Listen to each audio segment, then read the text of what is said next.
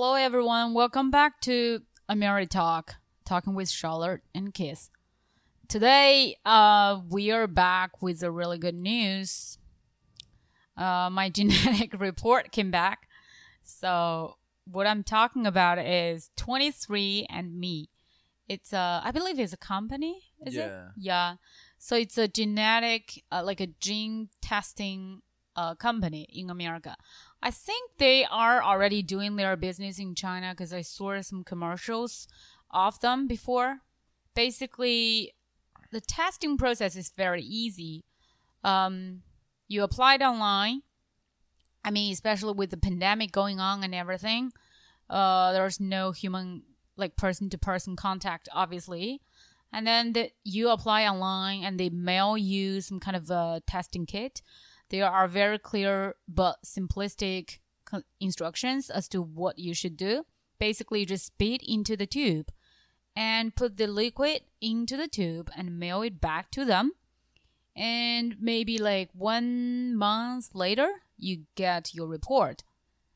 And this report includes many aspects, such as Um, so I think it was primarily for your ancestry to figure out where your ancestors are from. And so a lot of this stuff remained elusive up until about 20 years ago when they started testing maternal and paternal DNA lines mm-hmm, and then autosomal DNA lines. mm-hmm.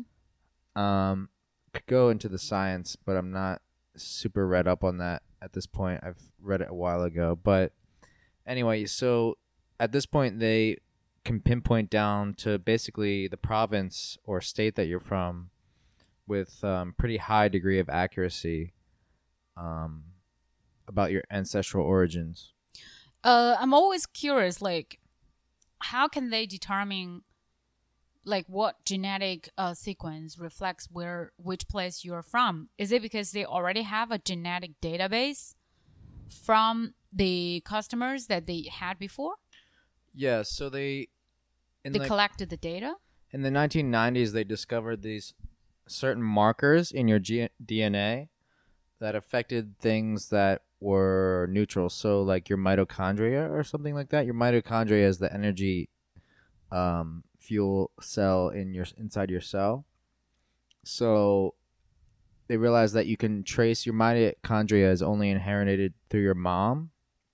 So each time there's a genetic mutation and genetic mutation occurs randomly in your mitochondrial DNA, um, they can pinpoint, you know, how many centuries each mutation occurs, and then they can group populations together in terms of which mutations they have and which ones they don't. Oh, I see. And it all stems back to Africa going like 200,000 years ago. So, you know, if you have these five mutations, you might be Chinese or Japanese or European, depending which ones you have. Yeah, but I'm curious because like this test is mainly done in America, in the United States. But like I got my uh, ge- gene uh, genetic test, and it shows that uh, the majority of my ancestors are from Guangdong province, Canton province. Mm. So I'm curious, like in terms of which province a Chinese person comes from, I, I believe like this also applies to people from other countries. Like if you're from Korea, which part? If you're from Jap- Japan, which part?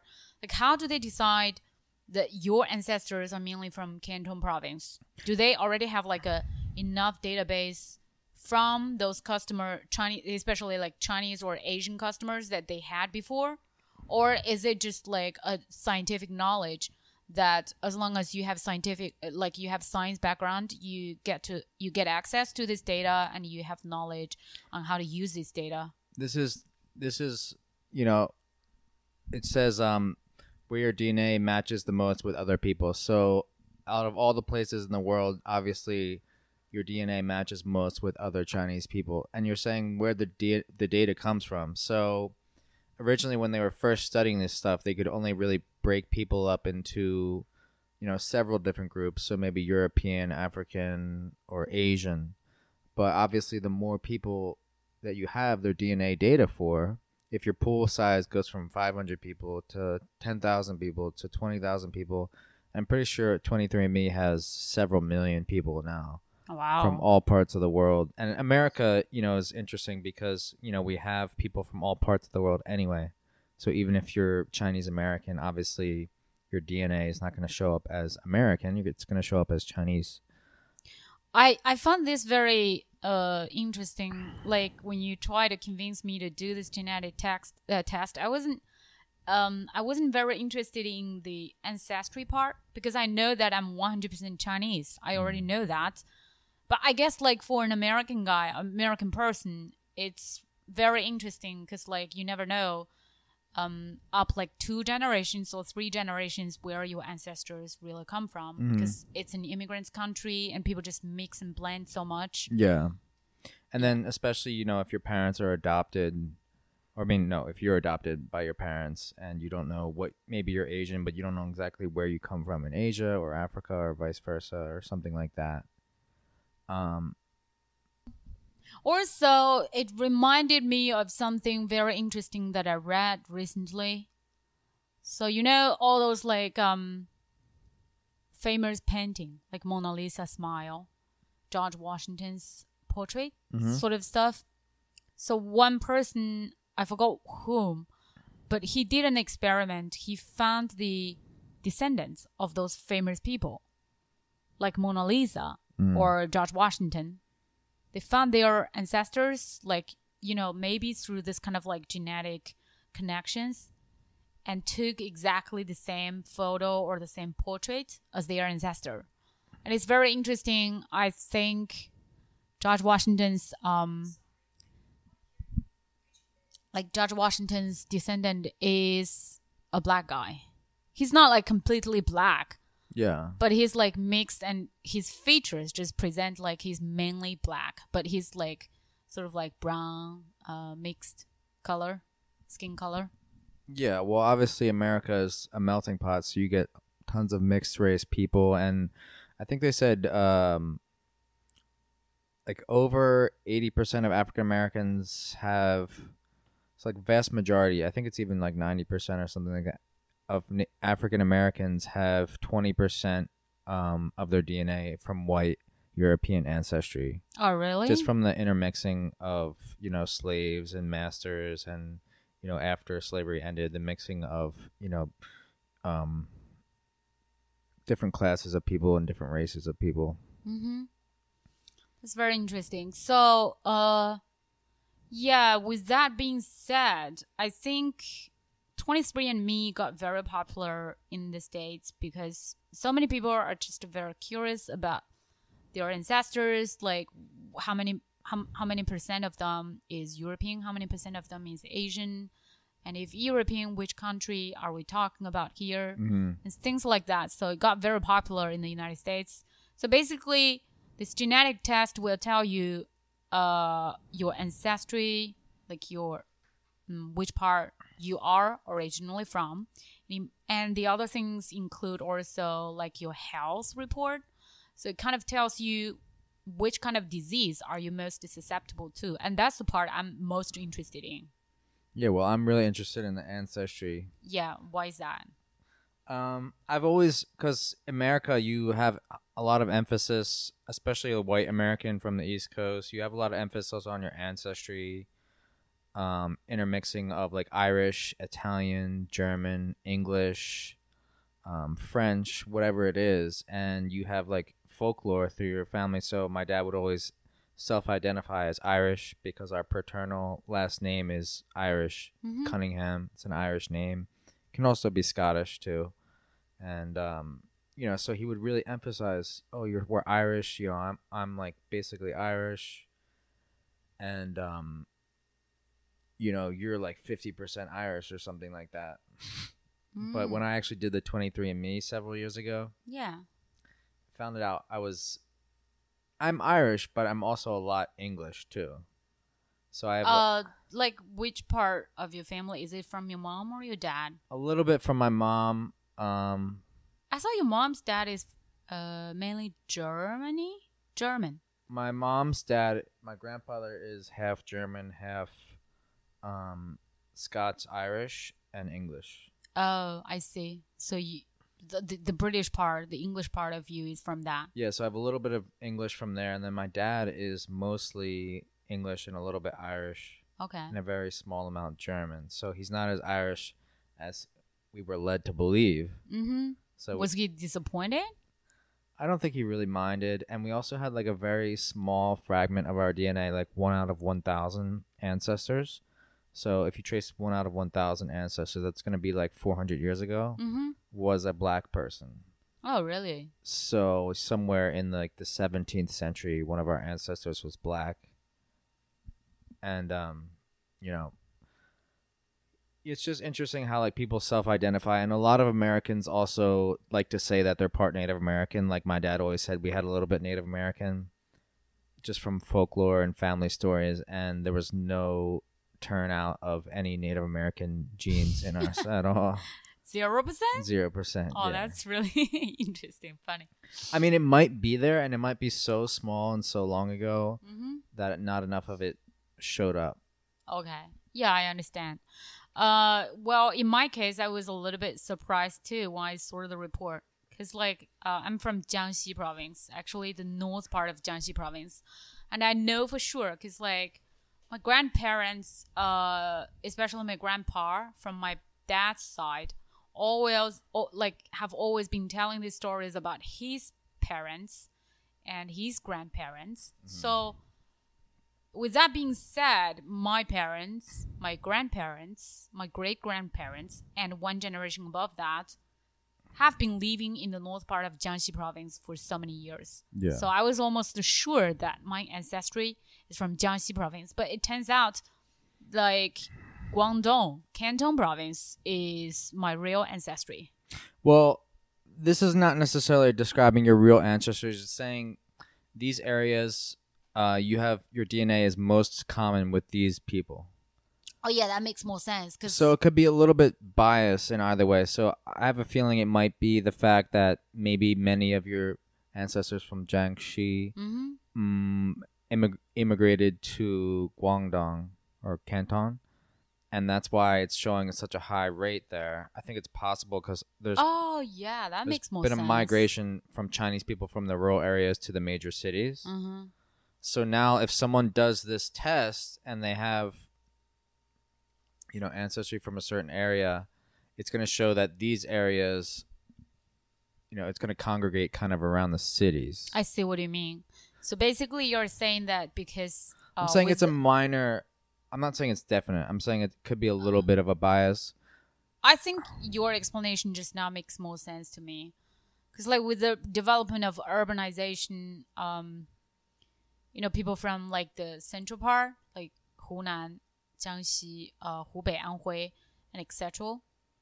They immigrated to they, they, they migrate to Canton, Shanghai, uh, as well as like Jiangsu or Zhejiang The, this might to work th- in those factories. this like, is like a 200 generations ago. it's possible like 200 year phenomenon before the factories because it says darker regions represent places where you have DNA in common with more people who report ancestry from that particular region. So these regions are self-reported ancestry. So they're saying they're from Guangdong, they're saying they're from Shanghai. hmm They're saying that you know their ancestors are from there. So it could be a little bit biased about what I'm saying hmm or it could be also the fact that you know your ancestors are really from this area. hmm I see. I see. Here- so there well, are like two possibilities. I will say though that I would lean towards what the map says. Here's why.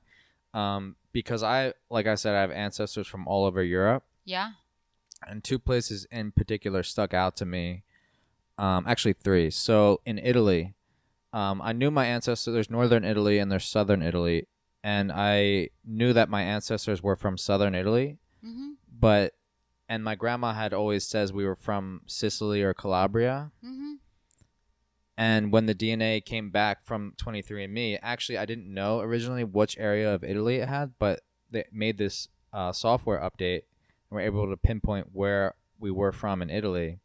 And it did indeed show that Calabria was the strongest case. And I know that it's 100% accurate because my grandma, literally, her parents came from Calabria. Oh.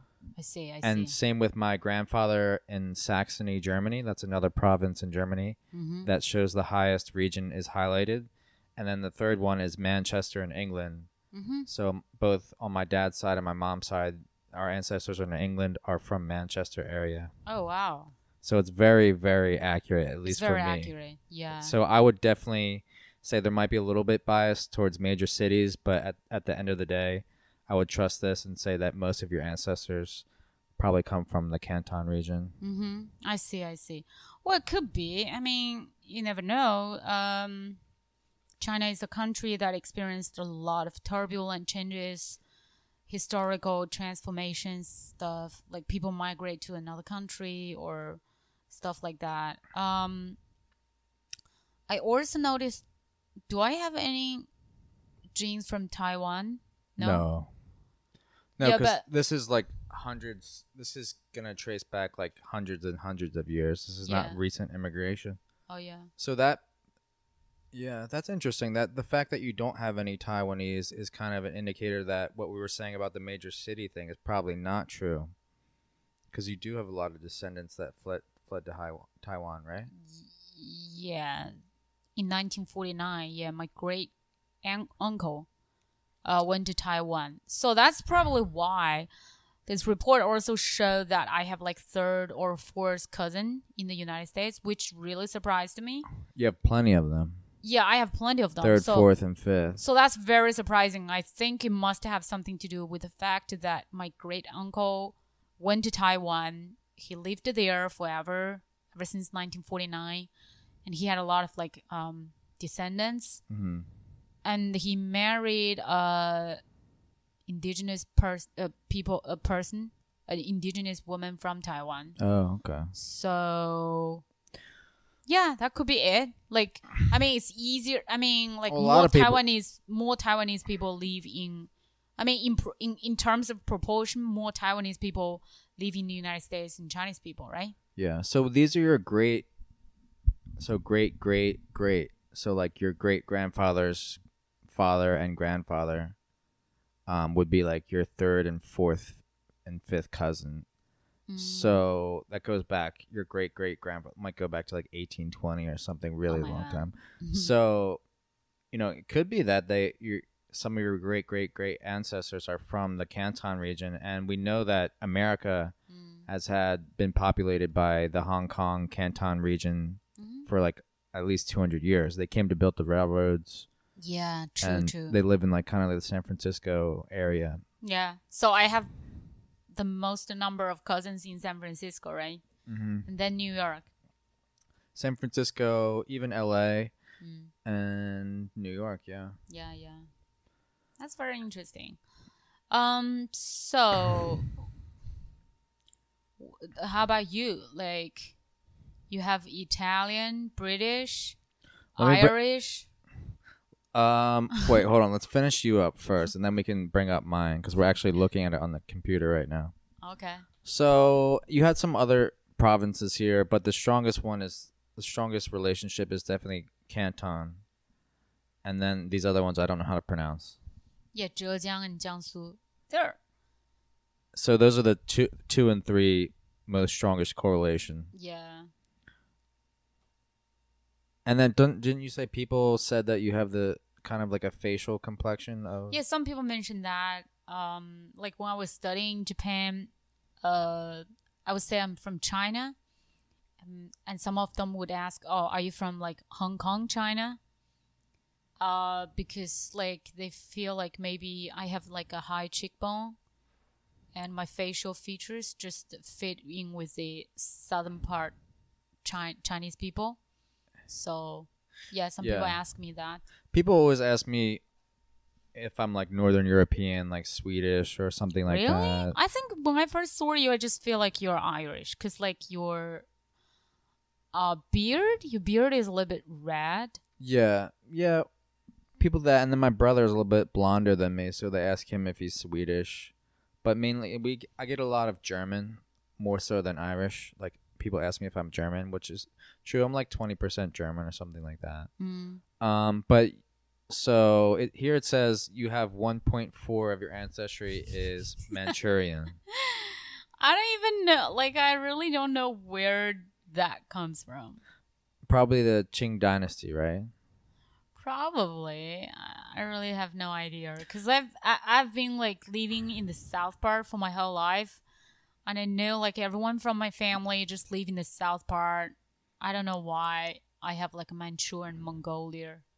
Pro- yeah, probably you know, probably from like different conquering and different um, leadership throughout the centuries, Mm-hmm.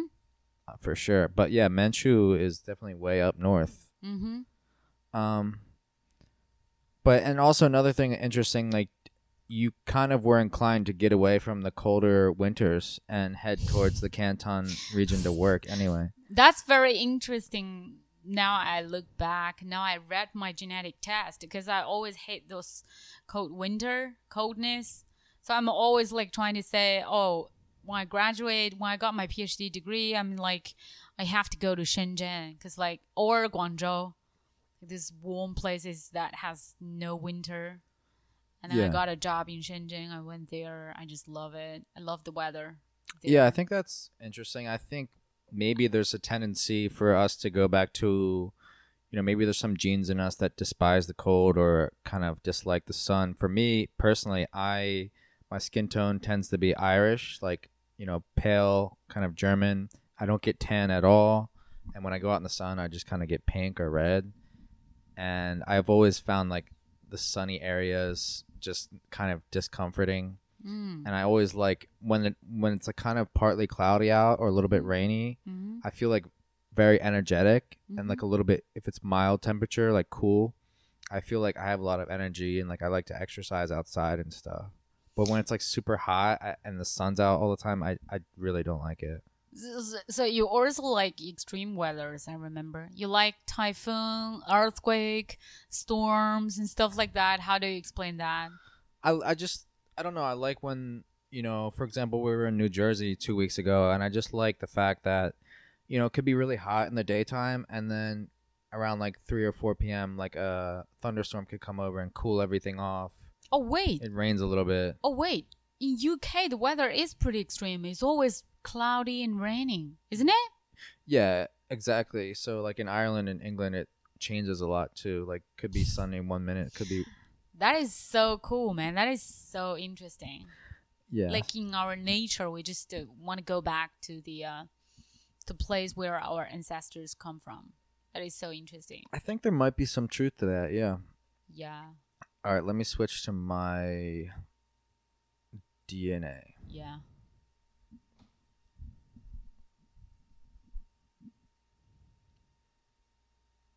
So yeah, you are mainly northwestern European.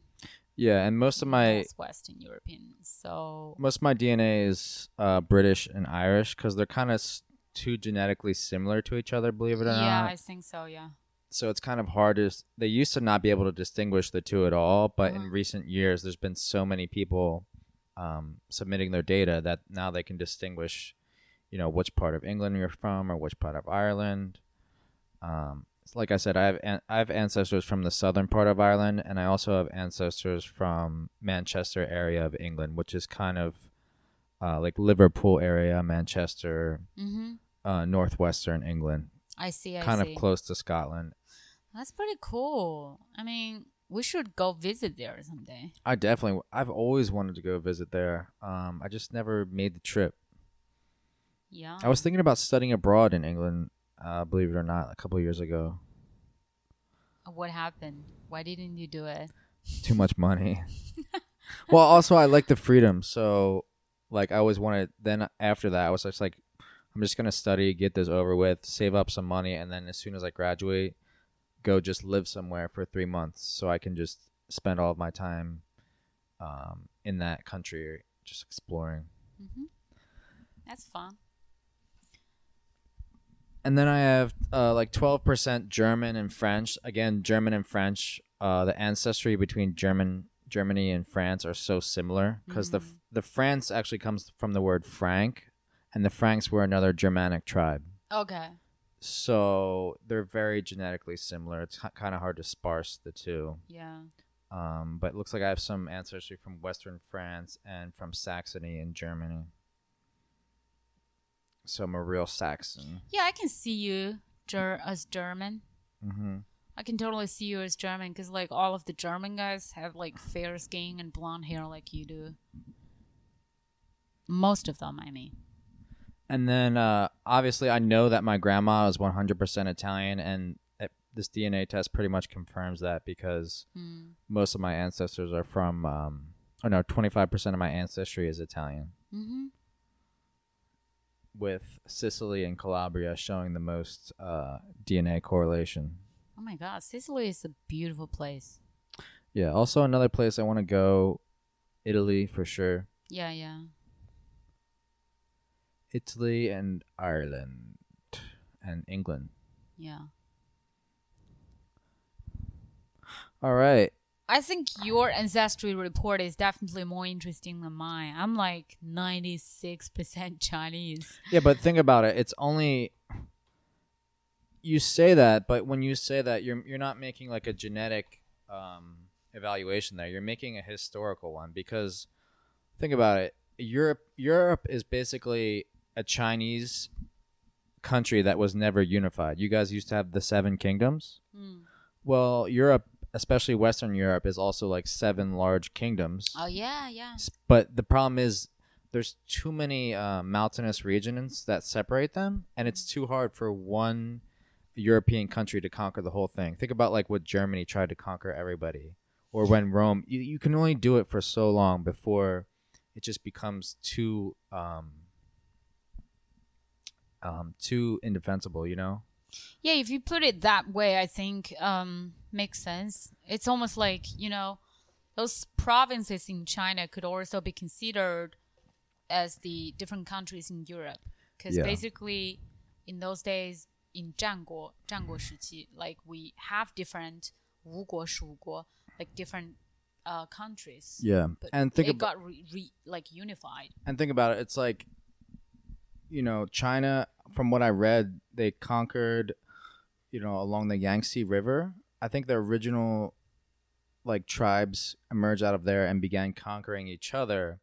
And when you're on this um, river plain you know it's easier to cross back and forth and conquer other neighboring tribes and other neighboring kingdoms. But in europe it's just it, you have to for example to get to from france to spain you have to go over thou- mountains that are 14,000 feet just to get into Spain. When you go to England from France, you have to cross an entire 50 miles of ocean to get to England. So it's it's a much harder thing to unify the whole of Europe.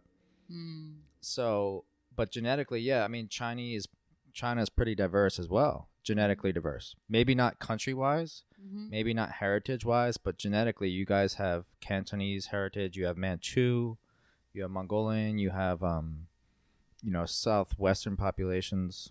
And we also have a lot of Koreans. Yeah, you have Koreans in the Yeah, north. Yeah. Mm. yeah. Yeah, that's pretty much about the ancestry part. And then another big chunk of this genetic test is uh genetic test report is the um health report, right? So basically by reading the genetic sequence of yours, they give you a report concerning what kind of disease are you most susceptible to and uh, maybe even some suggestions on how to avoid uh, this kind of high risk. So in my case, I'm pretty. I have like pretty good genes in terms of health. The only thing I need to uh, pay attention to is probably my eyesight. So the age-related macular degeneration.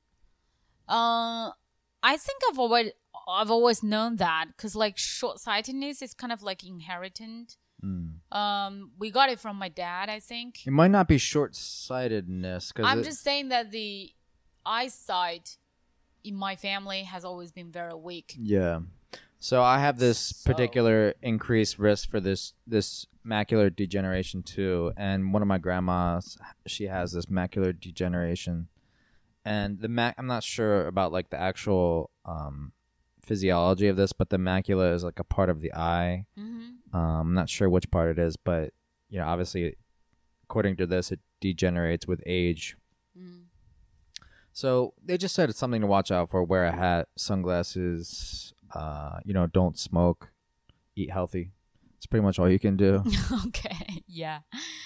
Yeah. And yeah. One of the I'm- biggest things on here, and they give you a lot of um, precautions with this, is the BRCA1 and BRCA2. Mm, what is gene. that?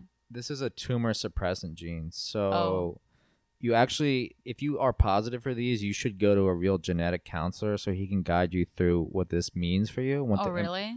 Um, yeah, because this is if you have this gene, it means you have your cells have a likelihood to reproduce, um, and you know, just keep reproducing, which is a high risk for cancer. Mm. So like uh, breast cancer, ovarian cancer, hmm um, mesothelioma, stuff like that is associated with this. So uh, lucky, luckily, neither of us have this any of these gene variants. I'm actually pretty concerned. Um, because like you, you, you can you can basically kind of like see this kind of things from your families, from your family members. So like, uh, I think one of my aunts got breast cancer, and my grandpa passed away because of lung cancer. Yeah. So So I was like pretty worried because like the cancer genes is sort of like in the family, and especially if there's like a but also a female member who has breast cancer, I'm just like always worried. Also, you guys Um, are a developing country, though, and for the past hundred years, think about the countless things that your ancestors were exposed to in factories, in farms. No, that aunt actually didn't work a lot in the factory. She has been a housewife. just the air life. quality. But the problem is when she grew up, like the air quality, she grew up in a village, and the air quality should be very good. Mm, I'm not sure that that's accurate. There's a lot of steel processing, a lot of basically in any industrial country, Mm. your air quality in the in Britain in the 19th century when it was industrial country. It's not industrial anymore. It's a service based economy as along with America. Um, you know, there was horror stories of just working in the steel factories, the coal factories. Um, you know, all this stuff gets put into the atmosphere and it gets carried by winds and stuff and gets dispersed throughout the country. So I guess it's fair to put it this way: like the genetic influence is definitely very strong, but you should also take other factors into account, like the environment you live in, as well as the lifestyle you're living right now, as well as the stress level in your life. Because I do know this aunt is very susceptible to uh, mood swing. Oh, okay. She's very um bad tempered. I saw her beating her own grandchildren, like in front of me. So if you actually do that in front of the other people, then that's a sign that this person has a problem controlling her own emotions. So I can say that she is having like mood swing and probably like you said, she worked in the factory in Canton province for like several years. oh, she uh, did. She did, but not for very long. I believe maybe like again we years, don't like know three or you know again, we don't know what kind of exhaust or fumes or anything you're exposed to in such conditions um you know so for example my grandma got uh, lymphoma which is not a very serious cancer but she got it and we think we traced it back to the fact that she was an italian immigrant and her mom used to pick strawberries in new jersey and she would go out there as a little girl and help pick the strawberries and at the time this was the 1930s they would spray the fields with pretty much whatever they wanted because we didn't have environmental protections in the united states You mean pesticide? Pesticides yeah Okay. um yeah pesticides herbicides Oh. uh, stuff like that and we looked on we did some research and we found that lymphoma was actually genetic uh, traced to some use of some of these old pesticides that have since been um, phased out But by- is that your own research or did the doctor tell you so? Um, I'm not sure what the doctor said, but yeah, me and my mom researched it, and we found like you know peer-reviewed studies saying that there's a connection between certain pesticides and lymphoma. Yeah, that's really bad. Um, mean- not that not for people to consume, but for people for workers. Mm. There's always been a connection between workers and pesticides for Mhm. farm workers and agricultural workers. hmm Um, so you never really know, like, you know, in in developing places and low skilled work, like what kind of things you're being exposed to. is my point. That's probably true. That's probably true. And especially And- if you sorry to interrupt, but if you live in a country where many people smoke, like 50 to percent of the population, you're pretty much susceptible like enabling yourself to be susceptible to any number of diseases, cancers, heart disease, stroke cuz secondhand uh, smoke is like very serious as well as first. I believe all of the environmental factors definitely influence um, your susceptibility to the uh, uh, cancer, to whether you get cancer or not. But I believe like the most important factor, in my opinion, is your emotional health, your mental health, meaning the stress level you are experiencing, uh, as well as like whether you are mentally healthy or not because this aunt always gave me the impression that she is a little bit moody and a little bit depressed because she never went to school um, and she was the only one. She's the only one in the whole family. Like my grandma has many kids in those days in those days and she was the only one who never went to school. So i sort of like heard these stories that she told me when she went to work in another province in canton province and she didn't even know how to write her own name. She has been complaining about that for years, and now she's probably in her 50 late 50s. She's still like a little bit whining about that. You know, I think so- stress is is definitely Yeah. really important, but I don't think it's as important as being exposed to toxic chemicals. I mean, You don't think so? no. Hmm. I don't know what kind of factory she worked in though. But I mean, you're talking about a developing country. You're talking about a countless number of chemicals or pollutants in the air that you could have been exposed to in the Mhm. water, in pretty much anything. Mm-hmm. Um, you know, that's my that would be my primary concern of being brought up in China in the last hundred years or so. But isn't it weird? Like in my family, I think one of my great uncle What is this? she he he lived until he was 1980 years old and he has been a smoker for his whole life Yeah, and every time we try to get my dad quit smoking he always cite this example he's like look at whom and whom he has been smoking for his whole life and he lived a very very healthy life until he passed away at 198 basically a very small percentage of the population. There's tons of research going on right now about this, um, how to prevent aging through like genetic therapies and stuff like that. And they're studying a very small percentage of the population that does seem to be resistant to like all kinds of environmental exposures, especially like smoking. And they're studying what makes these people's genes and their DNA and their cells resistant to this type of aging just Um, like being i'm sure they'll figure it out in the next century or so but um, um, for the time being yeah i mean it's just you know there's no good justification to be smoking Do you know that there's an AIDS patient who got cured?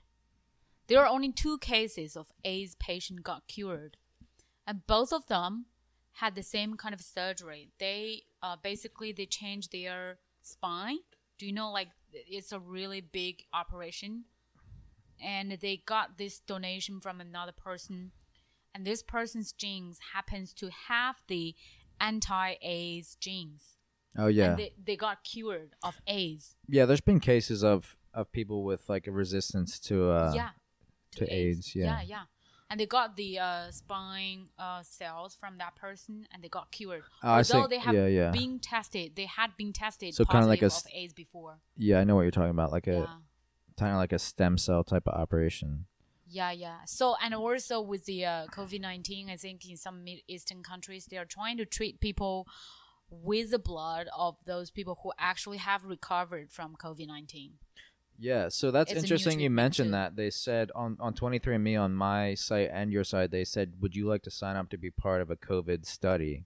COVID. Oh, So one of the cool things I really like about 23andme is the health and the ancestry, but also they're continually updating this stuff. wow, that's they're really cool, asking yeah. you to, to participate in different surveys. They're doing more uh, genetic ana- analysis, um, and they're finding new things and helping contribute um, the genetic research all the time. Mm-hmm. And if we could figure out something like genetic resistance to COVID, I mean, that would be um, extraordinary, you know, discovery.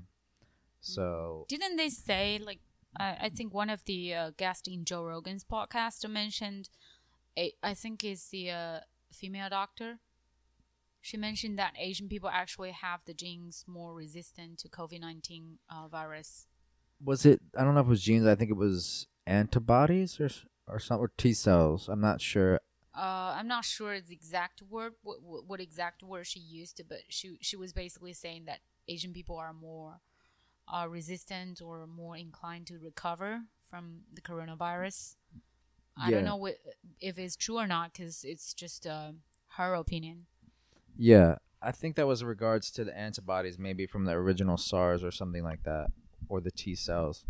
hmm I'm not sure. Would you like to mention something about your diabetes inclination? my diabetes? uh, yeah. So interestingly enough, I came back as an increased likelihood, more so than the average person for type two diabetes, which is the one you get. Well, they're both inherited, right? So, but type two diabetes kind of comes at like a later age, like 50s or 60s. hmm and you get it you can get it from eating you know very poorly type 1 is the type of diabetes that kind of comes on as like a young person or a teenager Really? And they have- there are teenagers who have diabetes. I don't even know type that. 1 Type one. and they don't know your insulin just basically um, stops functioning properly Mm. whereas type 2 you're like building a slow intolerance to insulin or something like that Mm. but you know both have the same end result but type 1 is almost impossible to fix and you actually have to have an insulin pump to give you new insulin Yeah.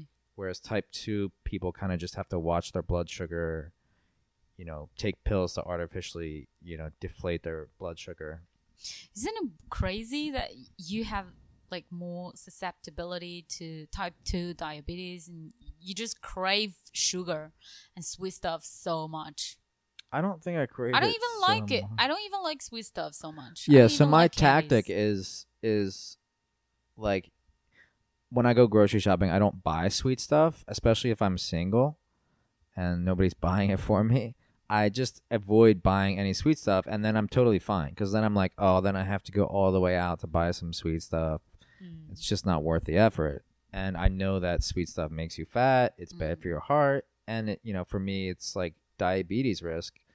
So for me like the best thing like oreos. Like i like oreos a lot but i can't buy them at the grocery store because Mhm. i'll eat you know the whole box and it just be bad. So i i tend to buy like you know just vegetables meats you know protein shakes healthy stuff so crazy that the genes and genetic influences explains so much. yeah Like for me, I'm a person who prefers salty stuff to uh, sweet stuff.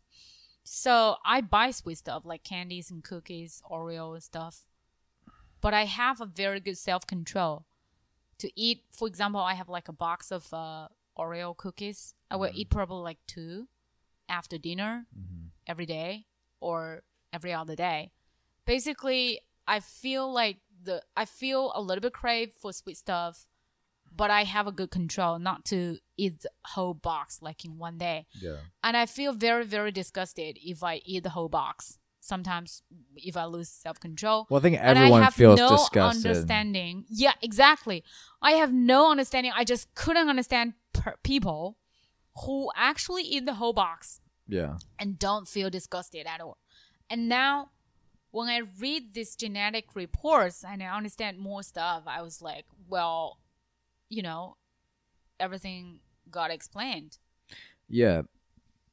So, you know, basically this stuff, type 2 diabetes, like the likelihood is inherited, but for what percentage, um, you know, what percentage of this is environment, percentage of it is genetic. So, you know, there's an increased likelihood, but based on like my upbringing and stuff, and my, I was exposed to Mhm. sports, I was exposed to eating healthy.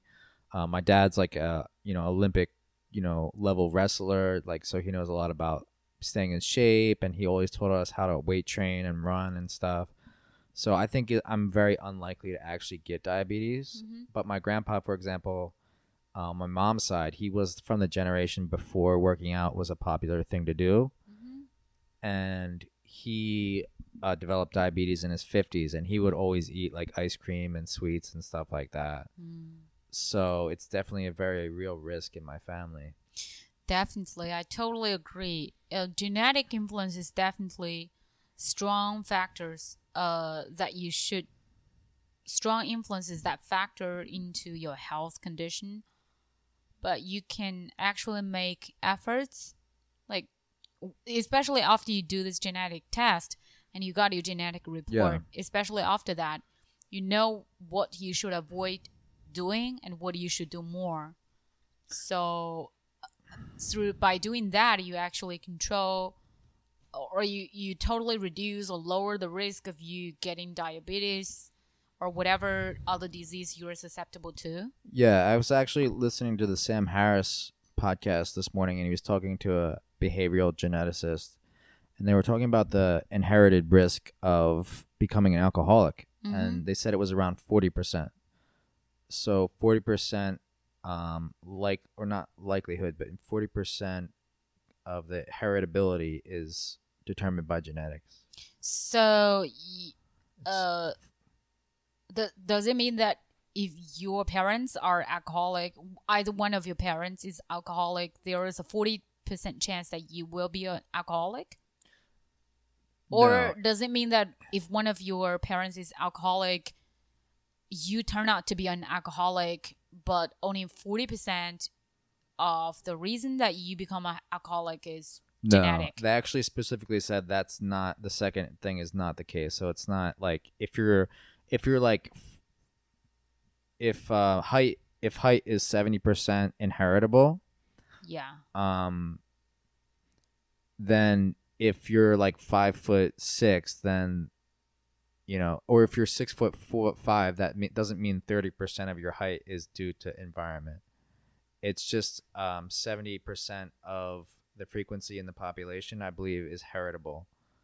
So like, it's kind of hard to Yeah. discuss this without an expert in genetics, yeah, but um, yeah, it's like Yeah, al- I, I sort of got you. for I, I got alcohol- you mean for what you alcoholics so you know in a in a population um throughout the population alcoholism is 40% heritable so it, more often than not it's environment and nurture could be part of that environment or Mhm. some unlearned thing in the environment like something you're exposed to and a learned thing in the environment so if Mhm. you know they mentioned this so if you know for example that well, I have this increased likelihood of becoming an alcoholic based on my parents or grandparents or something like that. Yeah.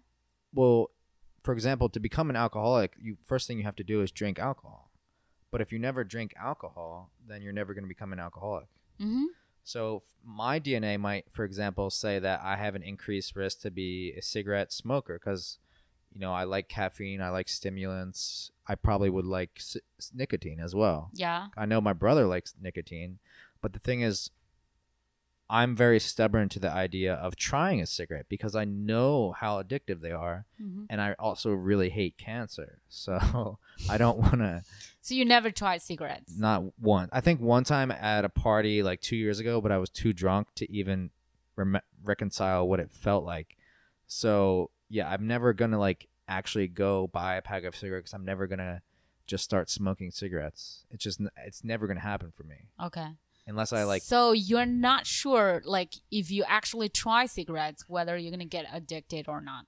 I'm not sure. I think it's a likely because my brother Mike is I have pretty similar genetics to him in many ways, and I I feel like we we have a similar temperament. Mm-hmm. and you know he got he likes caffeine a lot i like caffeine a lot uh, nicotine's pretty similar to caffeine in, in many ways and i feel Mhm. like if i w- got on nicotine i would probably really like it Mm. but i'm just the difference between him and i is that he's kind of more loose with his lifestyle Mhm. and i'm more rigid so i pick several days a week and i always work out on time every day um, i always eat certain things and he's kind of just more loose and flexible so i've totally xed out nicotine from my life because i don't want to be addicted to it Oh yeah, that's the correct thing to do for sure. and that you know that part of our personality might be heritable as well like how loose you are and how rigid you are Oh yeah, that's very interesting. I mean, uh, I basically think in the same way as you do because I see, like, my dad has been a smoker and a drinker for his whole life. I see how this could influence him in a certain way. Because, like, you know, once you got a, you got to be an alcoholic, you just keep drinking, and it's just not really good for you. And smoking is the same case. I mean, smoking and drinking, once you got addicted to it, you just can't get off. Um, or at least it's going to be very hard for you to get off. So I always kind of like warn myself you have these addictive genes uh, from your dad to alcohol and to smoking. So never even try it. And uh, I just try to avoid alcohol or cigarettes as much as I can. And of course, I didn't get addicted to any of it. So yeah, basically, I share your idea. I I got you. Yeah. Yeah, so you know, it's culture plays a lot too. So like both my parents are really into working out, but none of my grandparents are into working out because they come from that old silent generation, like before World War II, when people didn't really know about working out that much. They didn't know the benefits that you know. So that's another thing. And then I obviously always work out, and so do like so do my brothers. So Mm-hmm. Yeah, and know. Um, another thing that I want to mention is I always have like uh, motion sickness, more serious than everybody else around me. Mm. And my grandma from my dad's side is horrible, horrible in motion sickness. Basically, she couldn't ride in any sort of uh, moving vehicle, including bike, including uh like automobile, anything. So she has very very serious motion sickness, and I think I've sort of like part of, uh, partially got it. So I have a more serious motion sickness than the others. Yeah, that's interesting as well because they mentioned in the podcast earlier on Sam Harris is like, so what if you, a population is alcohol dependence is forty percent heritable, but if a population like maybe ho- original Native Hawaiians, hmm. if they never have alcohol, then no one's ever going to be an alcoholic there. So the data is kind of based on the current situation. Okay, I see. So, like your grandma, for example, I'm sure, you know, very few people in China in the 1800s and 1700s were uh, driving around on moving objects, maybe with a horse and buggy or something. yeah, maybe yeah. But ca- cars didn't, and trains weren't very popular until like the what 70s or 60s. Um, cars. I I don't know when cars got into the picture, but I mean, people started to have their own family cars maybe since 2000. yeah, so of like pretty recently, and for Yeah, Americans, it's like 1940s or after World War II. Um, so yeah, you know, it might be true that a, a large number um, in the population in China or in your hometown or in your province, you know, maybe they have this susceptibility to motion sickness. I heard that motion sickness has something to do with something like in your ear. Yeah, I like think it's some it's some sort of imbalance, like uh the lack of capability of balancing yourself yeah. because you don't have certain things in your ear or something. Again, So, does Well- that mean that I'm gonna have motion sickness forever, and there's basically nothing they can do? probably nothing you can do but well for example one of the things that has always gotten better is um, technology in airplanes and cars and, and Mhm. trains has been more stable so they've learned how to stabilize things I hope that. I hope so. Yeah. the last time you had a big episode was in the boat last summer that we took Oh, that was horrible. Horrible. because it was going over just big, Yeah. bi- and the boat wasn't very advanced technology so it was so there wasn't much we could do but so I can never be a sailor. yeah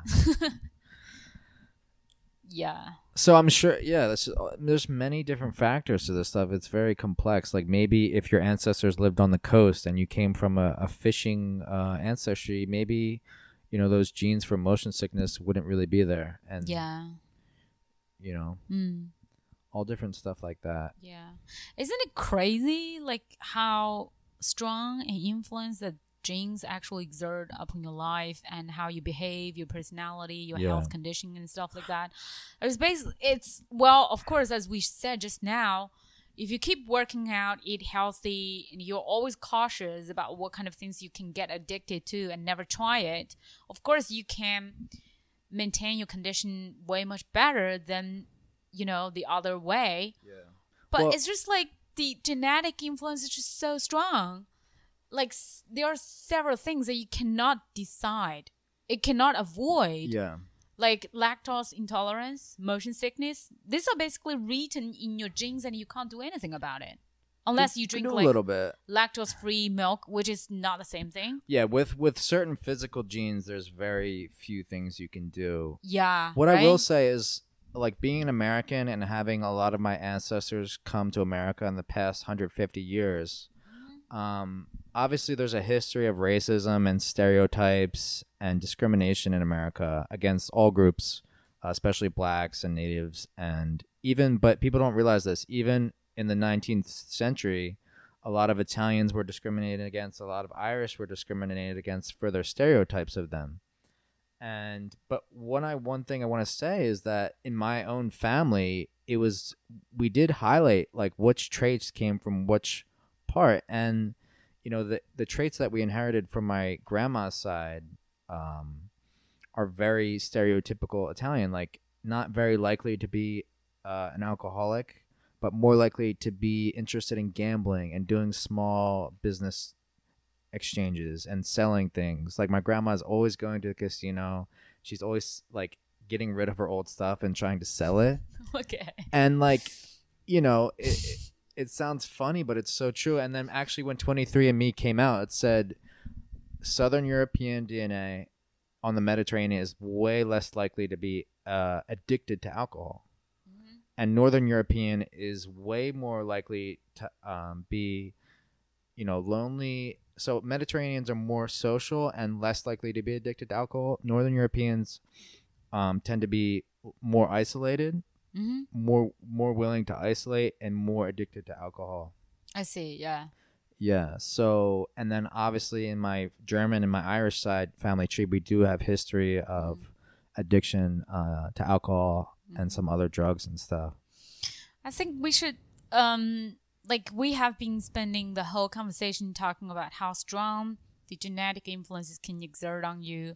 But we should never forget that the environment as well as the cultural aspects also influence you so much. Because you were mentioning like different parts of the Europe, uh, people present different traits and personalities. It's the same case in China.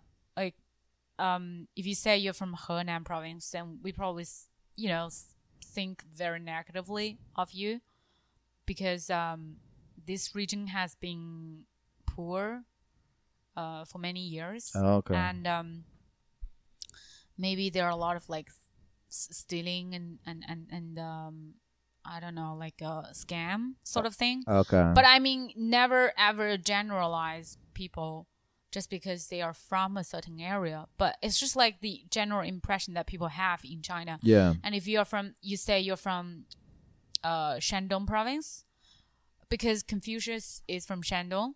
So we probably think, or you're very, very traditional, Okay. patriarchal, a patriarchal st- type Yeah. because you always emphasize those Confucius manners, Confucius customs, and stuff like that. Yeah. And if you say you're from Canton province, well, then probably we think you are more like business oriented, Yeah. and you are like more open to like different cultures and stuff like that. Yeah. Uh-huh. it's just interesting like yeah i wanted to go back to that. So yeah you're right. Some of it is cultural but i have you know my dad's obviously the irish tradition. My grandma's the italian. She's very stereotypically italian. My grandpa's very german. So my grandma my grandpa actually worked on airplanes in world war ii and Oh, the really? stereotype of germans is to be good at engineering. Yeah. so he helped What, what did he do? he helped a he actually taught no he was actually so good at it that he taught other repairmen how to engineer these planes and how to repair them if they're broken down in the korean war. Oh, that is actually a big thing in Germany, I believe. If you if you are a repairman for the aircrafts, yeah. I think they pay you very good, very good, and um, it's called like you get this kind of degree from the universities of applied science, yeah and then you get a degree of probably like in the um, aircraft engineering, repairing, and stuff like that. Yeah. And it's actually a very good paying job. Yeah, so he just has that engineer brain. Um, he kind of has like a reserved, calm temperament. So like in our family, anyone like me or my brother Mike, a little bit, like if you're like a little bit reserved and have a calm temperament, they say, "Oh, that's that Basler gene. It comes from the uh, German side." Okay. And then if they say like, "Oh, if you're really outgoing and funny and a little bit crazy, then you have that Irish Cunningham gene." Mm-hmm. which is what my dad's side would be. Mm-hmm. So there's like, you know, it's kind of a stereotype, it's kind of pseudoscience in a way, but it's also kind of accurate to the traditional stereotypes from these regions, like Irish, outgoing, funny, likes to drink, stuff like that. Mm. Um, if you say that, then I, I don't know. Like, I should probably try doing business or stuff. Like, the three major ancestry of me is Canton, Zhejiang, and Jiangsu, and all of the three provinces are very well known for doing business. Oh, okay. Maybe I have businessman's brain. I should give it a try. It's maybe. possible. Yeah. Yeah, I mean, you could, you could go on for a long time, like, kind of uh, deciphering like what this all means, what it could mean. But again, like even our top scientists don't know exactly, you know, the genetic origins of things. It's just really a relatively new field. In the past twenty years, they're figuring out so much stuff. Like they Mm. used to think, for example, that no, it was completely impossible for any humans to have uh, genes from Neanderthal, which are um, you know a separate species of human that went extinct like thirty thousand years ago Mm-hmm. and they say there's no way they could have been interbred. There's there's no evidence for it. This I remember reading books in like 2005 that's saying there's no evidence for any of this. And then 2011, 12 come along, and it's like huge discovery. Everybody that had migrated outside of Africa for the past like 80,000 years, including me, you, um, Australian people, Indian people, uh, Middle Eastern people, have some Neanderthal DNA, like around 2%. I think the average is 1.3. Mm-hmm. But your results show that you have more than even the average person uh, on 23andMe. So you have 2%. Is that a good thing or a bad thing? I don't know. It all depends what you think. Neanderthals were short and really strong. So maybe. well, I am very sure. Uh, that's very insulting and racist. no, but they say, you know, they're still finding out a lot about Neanderthals and what they were like. They said they used to think stereotype is like, oh, just a dumb caveman with a big club. That's what Neanderthal is. But actually, no, they're finding out they had religious ceremonies, they buried their dead, they had artwork in Europe and Germany, Mhm. um, like 30,000 years ago. So there's, you know, very highly um, sophisticated. And these are not humans, by the way. These are um, Chimpanzee. no, no, they're Neanderthal, Homo neanderthal, I believe their species name is, Mm. but they're not Homo sapiens like we are. hmm Um. So yeah, I, and I have a little bit as well. So Yeah, I mean, genetic bi- biotechnology is definitely developing and evolving at a speed that we cannot even follow. So, um, like with their database being enriched and, and stuff, I believe like there might be more detailed follow up, uh, for me. yeah, because Yeah. your actually your results are preliminary, so they are trying to. They, there's a couple part of your DNAs that said uh, undetermined yet or unassigned, Yeah. and usually they're gonna do some more evaluations and find out what that little remaining fragment is. Okay. Mhm. Um, but yeah, it's pretty cool stuff. I remember when I first tried this out, they couldn't actually. East Asians and Native Americans' DNA were so similar that they couldn't even tell the difference. So like they couldn't tell if you're from China or from uh, America. Oh my god, that is a big difference. But this was like 2012. The the technology has moved so far along that now they can even tell where you're probably from in China. uh, Before it was just like East Asian and Native Americans are the same category. I could see why this could be so interesting for American people because, like, most of you guys have like a mixture of like several different countries and stuff. I mean, 23andMe are also doing their commercials in China right now, but I, I, just I just don't see such a big interest or passion in such a genetic test among Chinese people. Because like most of us identify ourselves as just as Han, Han uh, ethnic group, uh, not Yeah. ethnic group. I mean Han group, and uh, Chinese, and we know that like generations of our ancestors just in one province. Here's why it's I- interesting. I know that you guys have like a single heritage. Um, you know, your country has been basically unified for like 2,000 years or so. But here's the thing when you think about future generations and what kind of traits we want to find and what kind of traits prevent disease, and we're going to be able to even select which traits our kids may have in the Wow, several that would be so cool. you know how tall they are, how smart they are. It's going to be incredibly profound. And the re- how we do this, hmm the only way we do this is by getting more, uh, you know, data into the system. So that every person that signs up, they find out something new. I mean, if like our genetic test actually contribute to their scientific research, they should make this test free. Because we are part of the contribution, Yeah, and they can I totally do something like in medical. Um, I think there's a couple Research and stuff. lawsuits happening over that as we speak. what does that mean? Um, you know, people suing the company saying like we didn't give you authorization to just Oh. use our DNA in any way you want. But I'm all for it. I don't care what they do with my DNA. yeah, DNA. I'm all for it. I think they should do as much as they can. I want to know about as much as possible about my health and my ancestry and everything. Yeah, I think the health report is really cool because you get to know like what kind of disease you're susceptible to, and you can totally change your lifestyle as well as like certain things to um, avoid the possibility of Yeah. it being happening, of it happening. Like Angelina Jolie, I think she did some kind of genetic test and says he, uh, she has a high risk of getting breast cancer, Yeah, and then she just cut. Um, mastectomy. Yeah, yeah, I don't know how to how to say that. mastectomy. a mastectomy Yeah, so that she can reduce the risk of getting breast cancer. yeah, um, yeah. I, I remember reading about that. Yeah. And um, one of the other things, there's just so many uses. Like one of the things they found out. So in the 1980s, there was this guy called the Golden State Killer, and Golden State is a nickname for California. And do you know how they found out who he was? They found him out. He's been like running free for like 40 years. Oh my god. And do you know how they found him?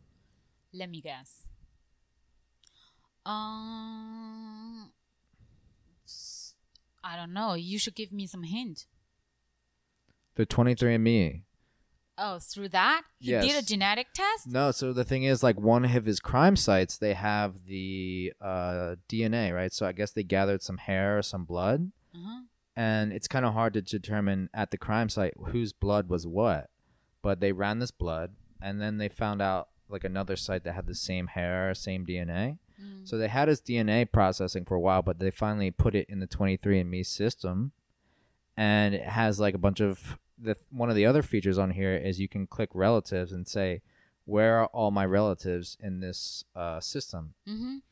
and if you have a second cousin, you know, first cousin, which is you know Yeah, or yeah. grandfather, whatever Yeah. it is, they found like several of his relatives, like second cousins, third cousins, had signed up for this website and put their DNA in.